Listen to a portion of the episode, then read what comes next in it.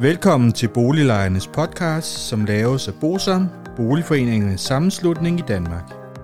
Bosam er en engageret og aktiv lejeorganisation, som har specialiseret sig i at bistå og rådgive beboerorganisationer i private udlejningsejendomme og afdelingsbestyrelser i almen boligejendomme. Formålet med Boliglejernes podcast er at informere lejerne om nogle af de problemstillinger, som vi ved, at mange lejere ofte spørger om samt at give mulighed for, at nogle aktuelle problemstillinger bliver belyst ud fra et lejerperspektiv. Boliglejernes podcast er lavet af lejere til lejere.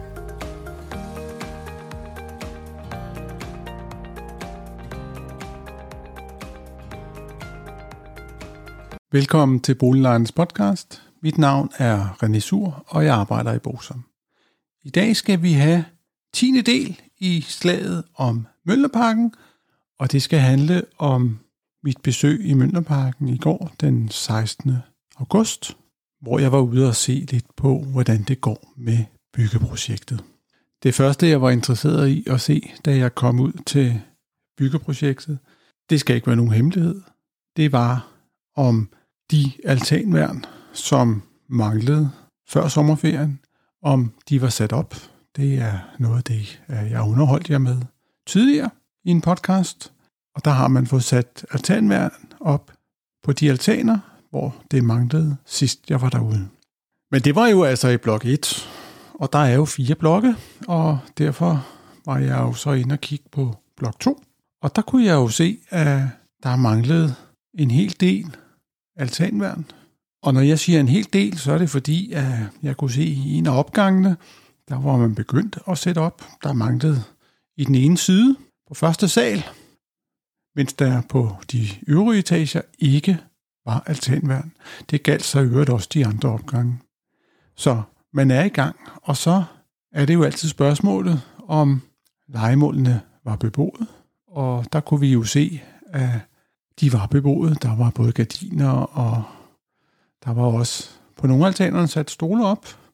Og i modsætning til sidst jeg var derude, hvor man havde sat det her røde minestremmel op, for ligesom at afspærre, så var der slet ikke afspærring på de her altaner. Og det vil jo sige, at så var der jo slet ikke nogen afslutning. Jeg ved godt, at en minestrimmel ikke giver noget afskærmning, men der havde man da mindst taget højde for det. Hvis man så gik om på den anden side, fordi nu ligger opgangene jo udad, ved at gå ind i opgangene, så kunne man jo se et opslag, fra entreprenøren, og der står information, Møllerparken 12, 14, 16, 18. Vi skal sætte altanværn op på altaner. Arbejdet vil foregå udefra og med lift. Vi påregner at arbejde mellem klokken 7 og 16 i denne periode fra og med mandag den 7. august til og med mandag den 4. september. Og så skriver de med store bogstaver, NB, altaner må ikke benyttes, før altanværn er opsat. Og så følger det så igen på engelsk. Og det er da yderst interessant, fordi det man jo normalt gør, det er, at man laver en afspærring udefra, så at der ikke er nogen beboere, der kommer til at gå ud på altanen, og dermed have risiko for at trætte ned. Men i det her tilfælde, der er jo ingen tvivl. Lejlighederne er beboet, Entreprenøren ved, at der ikke er altanværn, og alligevel lader man folk flytte ind. Det er fuldstændig uacceptabelt. Så kunne jeg jo ikke lade være at gå videre til blok 3. Og der er det simpelthen så pusserløjeligt, at der er ikke rigtig flyttet beboere ind i de legemål, hvor der mangler altanværn. Til gengæld har man sørget for afspærring, så beboerne ikke kan gå ud på altanen. Men det er jo lidt ligegyldigt, når der ikke er nogen beboere. Men der har man det mindste gjort noget, og det synes jeg, der er meget positivt. Vi har selvfølgelig her i Bosom gjort det efterfølgende i går eftermiddags, skrevet til tilsynet for almene boliger og bedt dem om at gøre noget ved det her. Vi har selvfølgelig også skrevet til Povita, de er jo bygherrer, for at gøre noget ved det her. Vi har intet hørt her 24 timer senere. Men mens jeg var derude i Møllerparken, så kiggede jeg jo også mig lidt rundt, og der var jo mange ting, som kunne forbedres, hvis vi skulle sige det positivt. Jeg kan jo ikke lade være at forholde mig til, at der er fri adgang til byggepladsen. Det var der også sidst. Det vil sige, at børn og andre beboere, De kan frit gå ind og ud af byggepladsen, hvor der kører store maskiner, og hvor der er påbud om værnemidler, såsom hjelme og sikkerhedssko. Jeg kan også forholde mig til, at der var en del håndværkere på byggepladsen, som havde glemt deres hjelm, og derudover så kunne jeg også forholde mig til, at jeg kunne se brandveje, som var afspærret af byggematerial. Det vil sige, at der kunne altså ikke komme en brandbil igennem. Og så kan man jo sige, jamen brandbilen den vil jo bare køre på. Problemet var, at det var blandet stilaser, som lå der, og det er jo noget tungt noget, som man desværre ikke bare kan køre igennem. Så havde jeg også fået at vide, og det var også en af grundene til, at jeg faktisk kom derud, det var, at de har nogle kældre, som udover at være meget beskidte, også skulle have nogle utætte rør og tegn på rotter. Og jeg var nede i en af de her kældre, og de billeder, jeg havde fået forvist og film med vandrør, hvor uh, der løb vand ud ned i kælderen, og hvor uh, der var meget beskidt. Det fandtes. Det vil sige, at vi ved i hvert fald, at på trods af, at der er hul på rørene oppe i kælderloftet flere steder, så har det i hvert fald fået lov at stå i minimum et døgn, uden at der er nogen, der har gjort noget ved det. Så var jeg inde i et vaskeri ude i Møllerparken, og øh, jeg må sige, at jeg har aldrig i mit liv set så et beskidt vaskeri. Og det er jo sådan, at der burde jo komme et rengøringsfirma og gøre rent. Det så ud som om, at det var længe siden, der havde været sådan et.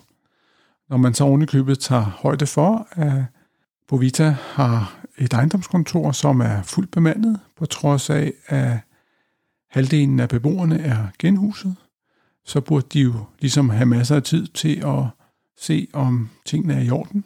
De har jo heller ikke nogen grønne områder eller lignende, for alt er jo gravet op ude i Møllerparken, så de burde jo have masser af tid til at føre tilsyn med ejendommen.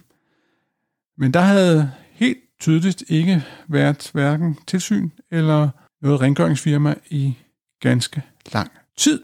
Der var faktisk rigtig ulækkert og møg beskidt.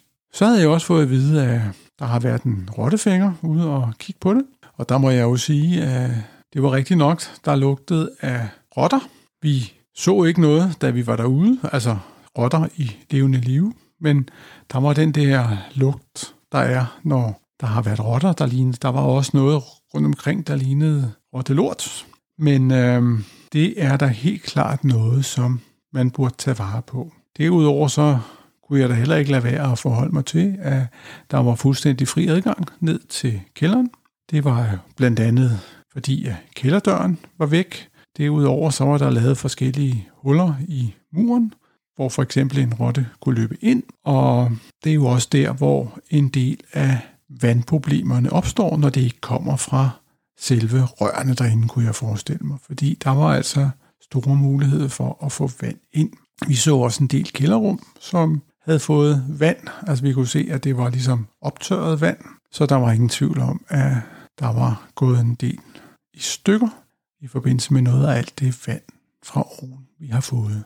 Jeg indrømmer gerne, at jeg havde forventet noget helt andet, da jeg skulle ud og se på det, fordi jeg tænker jo, at tingene i dagens Danmark selvfølgelig er i orden.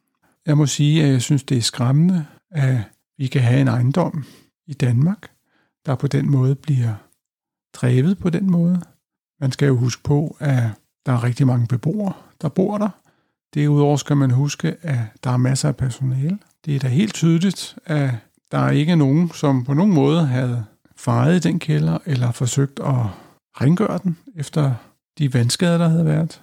Jeg synes, det er skræmmende, at et boligselskab som Bovita vil tillade at drive en ejendom på den måde.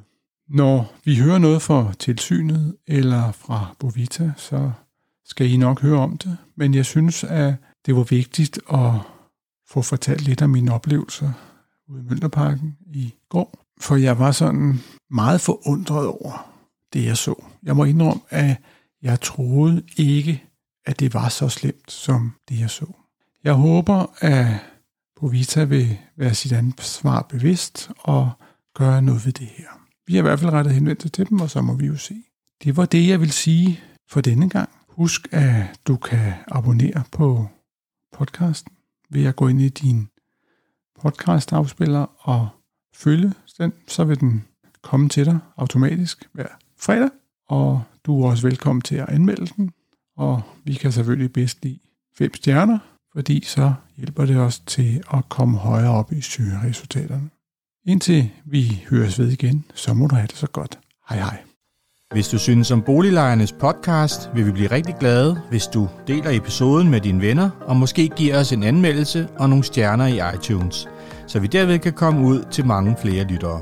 Oplysningerne i denne podcast er udtryk for vores opfattelse af retsstillingen på nuværende tidspunkt. Men husk, at retsstillingen kan have ændret sig, når du hører denne podcast, da der kan være kommet ny lovgivning eller praksis på området. Den videre er vigtigt at være opmærksom på, at gennemgangen i denne podcast alene har været overordnet for at give et overblik og derfor ikke kan regnes for en udtømmende gennemgang af emnet.